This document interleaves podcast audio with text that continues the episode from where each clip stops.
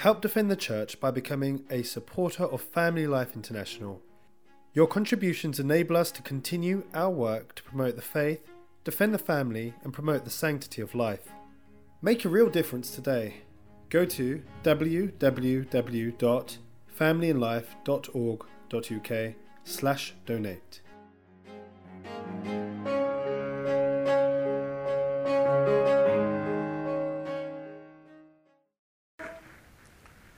The Lord be with you. A reading from the Holy Gospel according to Matthew. Seeing the crowds, Jesus went up the hill. There he sat down and was joined by his disciples. Then he began to speak. This is what he taught them. How happy are the poor in spirit! Theirs is the kingdom of heaven. Happy the gentle, they shall have the earth for their heritage. Happy those who mourn, they shall be comforted. Happy those who hunger and thirst for what is right, they shall be satisfied. Happy the merciful, they shall have mercy shown them. Happy the pure in heart, they shall see God. Happy the peacemakers, they shall be called sons of God. Happy those who are persecuted in the cause of right. Theirs is the kingdom of heaven. Happy are you when people abuse you and persecute you and speak all kinds of calumny against you on my account. Rejoice and be glad, for your reward will be great in heaven.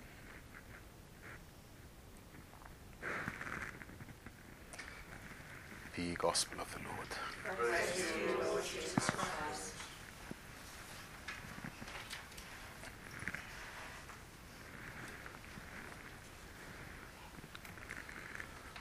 Today we celebrate the feast of All Saints. And on one occasion, someone asked our Lord the question Lord, will there be many saved? And our Lord's response was enter by the narrow gate. The question, of course, is foolish in itself, but when we, as we heard in the first reading, there was a huge crowd, impossible to count, of those who were praising God. So whether uh, many are saved or a few are saved is for us not really the question to ask. The question we have to ask is, will I be saved? When we celebrate the Feast of All Saints, or indeed when we celebrate this feast of any saint, we are not contributing anything to the saint. We, we, do not, we cannot give the saint anything because the saint has everything. They have Christ, they, in heaven, their salvation is secure, and the beatific vision is fully occupying them. You know, but honoring the saint is for us. It's for us in as much as we are keeping our eyes on those of our brothers and sisters who have gone before us and who have overcome the enemies of our souls, namely the world, the flesh, and the devil. They have gone through the struggle. And so when we look at their life, it gives us encouragement in our own. When we see that they have overcome, then it gives us hope that we likewise can overcome. When we see their fidelity to Christ in the midst of all of the trials, it gives us encouragement in our own fidelity. And the range of saints is as vast as the occupations in which um, human, um, human beings are involved. So, we, among the saints, of course, we have our most blessed lady. She's the queen of all saints. And then we have the martyrs. So, oh, so we have the apostles next. And then we have the martyrs and then the confessors and the virgins. And these form the, the ranks of the saints. And we are to fit into one of those categories. For most of us, we will probably be among the confessors. That is, those who have lived the life. Uh, they were not called to the great act, the supreme act of martyrdom, but rather they were called simply to witness to Christ in their ordinary everyday life. These are what the confessors are. The church, however, recognizes some of these saints as having done this to a heroic degree. And that's why we, they have the honor of the altar. We know them by name and we have feast days for them. But the great bulk of the saints are unknown. This is why we have this Feast of All Saints. And so when we look at the individual saints whom we can emulate, we perhaps think falsely of the apostles, which would of course include the, the popes and the bishops, but not all of us are called to be popes or bishops. We perhaps think of the priests, yes, and among the priests we can think of Saint Dominic, or we can think of Saint um, John Vianney or Padre Pio. Yes, but we're not all called to be uh, mystics or to founders of congregations. But if we go even lower still, among the confessors, we would find someone like um, Saint John Labre. Who was he? He was a beggar in Rome. He used to beg. Saint Joseph Labre used to beg on the streets of Rome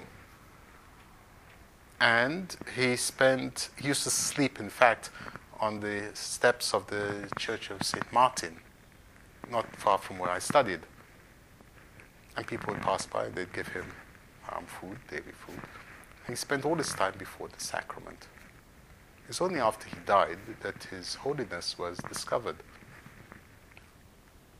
And then we think of the the women saints and again, there's Saint Anna Maria Taigi, who was a housewife. She had a husband who was a drunkard. And of course, that's a, a very good way of becoming a saint, to have a husband who's a drunkard and a wastrel. She bore it patiently. And yet, in all of this, she was also a mystic she had um, visits from her angel, and uh, on a few occasions, the Lord Himself appeared to her and strengthened her. She had a great devotion to the Eucharist. She's buried in the church of um, Saint Chrysogonus in Rome.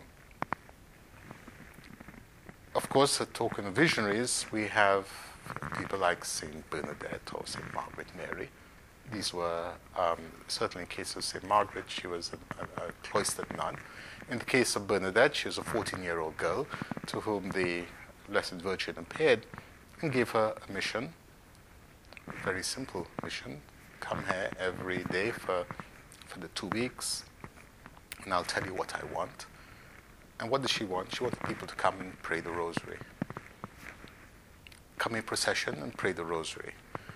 And St. Bernadette was faithful to that task. Not, she was not believed, and she received much abuse because of it, but she held fast to the task that had been given to her. And when later she joined the convent, she received abuse there as well from the sisters who did not believe her, who thought she was a fraud. But she never complained. And when she was dying, she said, The lady said I wouldn't be happy. She, well, she, the lady said that she cannot promise that I'll be happy on earth but only in heaven. And yet she was wrong. I'm very happy. I am happy to suffer. She, she not only had tuberculosis, she also had a terrible ulcer on her thigh, on her, um, which caused her incredible pain, which she never showed. It wasn't again until close to her death that it was discovered the, the, the ulcer that she had. And when she was dying, her last words were, Pray for me, poor sinner. Well, she could say that because she was judging herself not from the sinners around her, but she was judging her, her condition from the Immaculate One, the Virgin whom she had seen. And in fact, that is really the measure that we should use for ourselves. We shouldn't think, well, I know people are worse than me. No, we judge. I know someone who's much better than I am, and I should be like her or like him, our Lord. We have children as well who are saints. Um, the Korean martyrs, there were many children, 10, 12 year olds, who were martyred for the faith and went, underwent the most terrible tortures. You know, they, they were literally cut apart, and yet they remain firm in their faith. We think of um, someone like, say, Margaret Clitherow, a housewife, who, who um, used to hide priests in her home. She's a simple housewife. Her husband wasn't even a Catholic. And when it was discovered she was, in fact, hiding priests, she, they, an attempt was made to force her to declare the, the um, place where she hid them and to reveal the name of the priest, which she refused to do. And so she was placed on, on stones, and a door was put on top of her, and then stones were added to it to several hundredweight, and she was literally crushed to death. They could hear, the witnesses said, they heard her, her spine breaking as the stones were added, and she would not reveal the hiding place of the priests. A housewife, confessor, and a martyr, yes. We have little ones, well, we have the Holy Innocents, for instance. And we have older ones, old men and women who were likewise killed for their witness to Christ. You know, when, when you have an 80 year old man um, who, who is executed simply because he refuses to, to um, deny his faith, uh, that is also something to, to marvel at. But for most of us, we are called merely to observe the commandments, and indeed to live the Beatitudes. What, because the Beatitudes are the foundation of what it is to be, to be a saint. So, poverty in spirit, which is essentially being totally dependent on God and on His grace. Gentleness, happy the gentle. That is not seeking revenge or not taking offense on the ill treatment that we receive.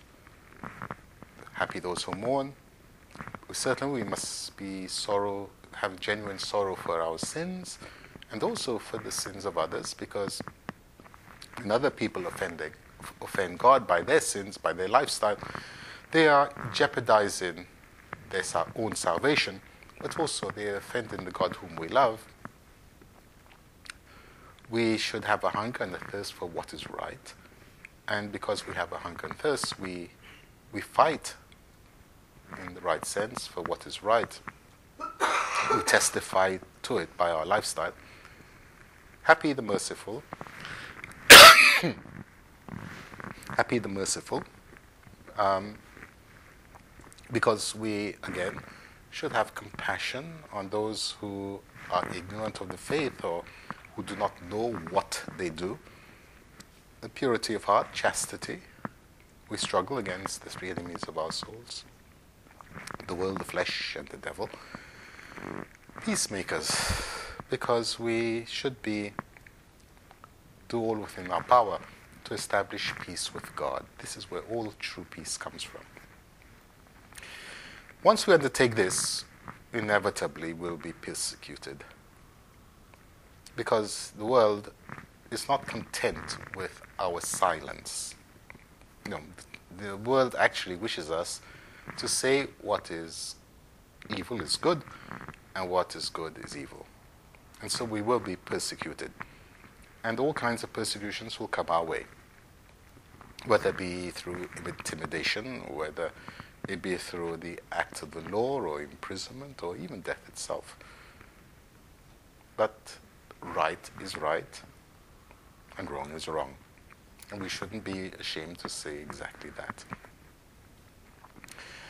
And the Lord says, Truly you are blessed when people abuse you, persecute you, and speak all kinds of calumny against you on my account. And this is what we have to remember. It is not us that they are persecuting, but it is Christ Himself. Our Lord Himself tells us if they treat the master of the house in this way, what will they not say about His servants? Remember when they've done all of these things to you, they did it to me. This is what we have to hold on to. And so we keep our eyes fixed firmly on heaven and the citizens of heaven, the saints, our elder brothers and sisters in the faith. We look to them. And the more we get to know their lives, the more we'll see how similar their lives are to our own. And that encourages us. We, we take heart from that. We're not weighed down by our sins. They were not. They were sinners just as we were, as we are. They were sinners just as we are but they overcame their sins by God's grace. And so when we celebrate the Feast of the Saints again, what we are celebrating is the triumph of God's grace in their life and how God has crowned it by giving them the joy of eternal life. In a similar way, God's grace can triumph in our own lives despite our sins. And please God, we also will be called to join this happy and blessed company around the throne of the Lamb.